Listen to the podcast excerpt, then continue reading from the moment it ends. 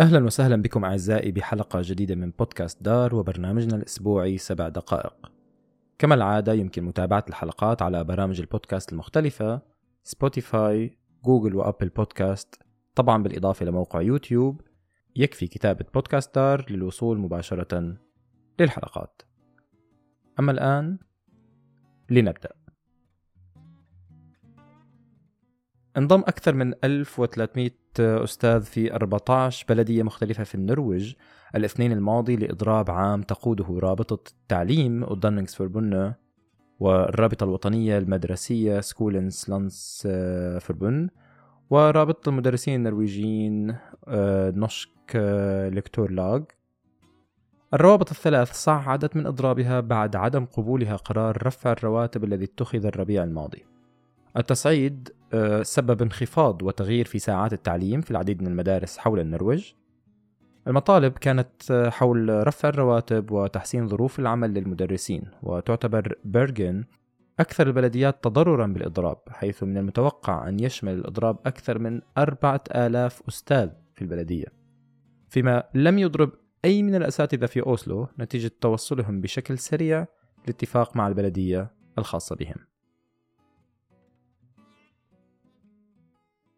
انتقد عمدة مدينة أوسلو رايموند يوهانسن نفسه وطريقة عمله في كتاب نشره تمحور حول تعامل الدولة مع وباء فيروس كورونا. رايموند انتقد في البداية ما سماه بالبيروقراطية الصحية في النرويج والتي كانت السبب آه، بحسب رأيه آه، بتأخير العديد من القرارات الخاصة بإيقاف الفيروس. لاحقا في كتابه انتقد يوهانسن ذاته من خلال أمرين أساسيين. الأول كان تراخي أوسلو بعد فترة صيف 2020 والذي أدى إلى الإغلاق الشامل بالخريف. والثاني كان محدودية المعلومات حول فيروس كورونا باللغات الأجنبية الخاصة بالأقليات الساكنة في العاصمة أوسلو. يوهانسن اعتبر أن مشكلة المعلومات هي مشكلة معروفة بالنسبة للحكومة وهي السبب خلف تضاؤل مشاركة الأقليات بالانتخابات. وأنه بناء على ما يملك من المعلومات كان يجب إدراك خطر عدم توافر معلومات حول الفيروس بلغات أخرى. تحدثت المؤلفة ومراسلة إن أركو كريستين سولبرغ في كتاب جديد يحمل عنوان الآخر دين أندرا عن حادث مقتل طفل نرويجي في سوريا الطفل الذي كان يبلغ من العمر سنة واحدة فقط بقيت قصة مقتله مخفية حتى صدور الكتاب الذي من المتوقع أن يكون حديث الرأي العام في الفترة المقبلة والدة الطفل وهي عيشة شازادي كوثر والتي كانت تعتبر المرأة الأكثر شهرة في أواسط ما يدعى المتطرفين في شرق النرويج. كانت كوثر قد سافرت إلى سوريا للانضمام لتنظيم داعش عام 2014 مصطحبة معها ابنها آنذاك. خلال إقامتها في سوريا تزوجت كوثر من أحد مقاتلي داعش باستيان فاسكيز. في الكتاب تحدثت كوثر لأول مرة وبعد اتصال وثيق مع الصحفية سولبرغ أن سبب مقتل طفلها هو العنف الجسدي المتواصل الذي تعرض له من زوجها الجديد فاسكيز.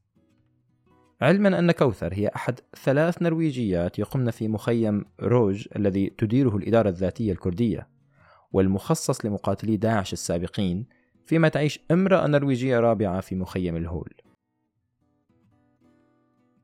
توتر بين النرويج وسلطات الاحتلال على خلفية وسم منتجات المستوطنات. ما زال موضوع وسم منتجات المستوطنات الإسرائيلية يثير توترا في العلاقات بين دولة الاحتلال ودول أوروبية مختلفة. في حين تتمثل آخر محطات هذا التوتر في رفض رئيس حكومة الاحتلال يائير لابيد مقابلة وزيرة خارجية النرويج أنيكن هوتفلت التي تنوي زيارة الشرق الأوسط الشهر المقبل. وجاء تصرف لابيد آه، بسبب قرار النرويج وضع وسم منتجات المستوطنات الإسرائيلية المقامة على أنقاض الأراضي الفلسطينية بسبب اعتبار الحكومة النرويجية لهذه المستوطنات مخالفة للقانون الدولي. وتقدمت هوتفيلد بطلب للقاء لبيد الذي يشغل منصب وزير الخارجية الإسرائيلي أيضا.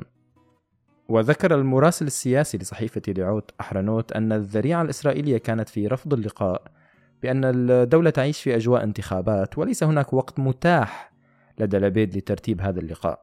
ولكن نفس المراسل أضاف أن السبب الرئيسي هو أن السلطات الاحتلال الغاضبة من سلوك النرويج تجاهها في الأشهر الأخيرة.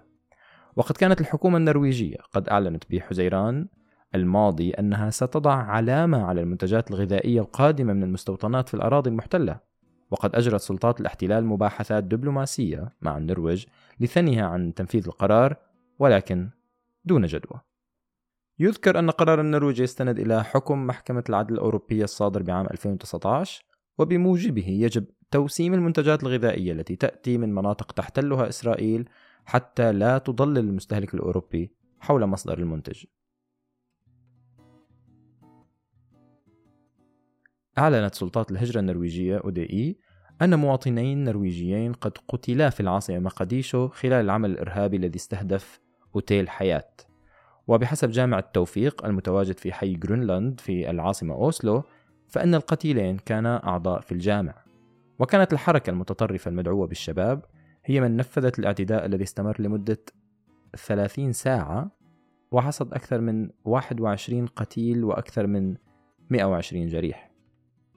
تعتقد سلطات الهجرة أن هناك نرويجيين آخرين بين الجرحى ذلك بحسب الناطق الإعلامي راغنيلد سيمستا الذي أوضح صعوبة التواصل مع الحكومة هناك لمعرفة حالة الجرحى.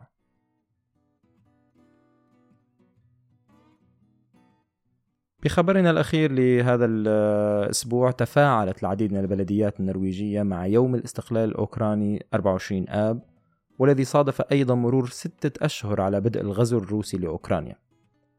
صحيفة أفتن بوستن الأكبر في النرويج كتبت في مقال تحليلي أن بوتين انتصر على الورق على أوروبا حتى الآن من خلال حرب الغاز التي وبحسب رئيسة الوزراء النرويجية السابقة أرنا سولبرغ فإن بوتين أجاد استغلالها كونها نقطة ضعف القارة الأوروبية.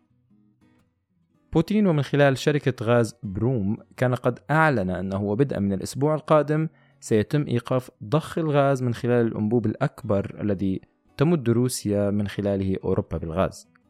ولذلك رأت الصحيفة أنه من خلال التقدم البري الحاصل للقوات الروسية على الأرض الأوكرانية ومع فوزه حتى الآن بحرب الغاز فإنه يمكن القول أن بوتين حقق ما يريد في الستة أشهر الأولى من الحرب.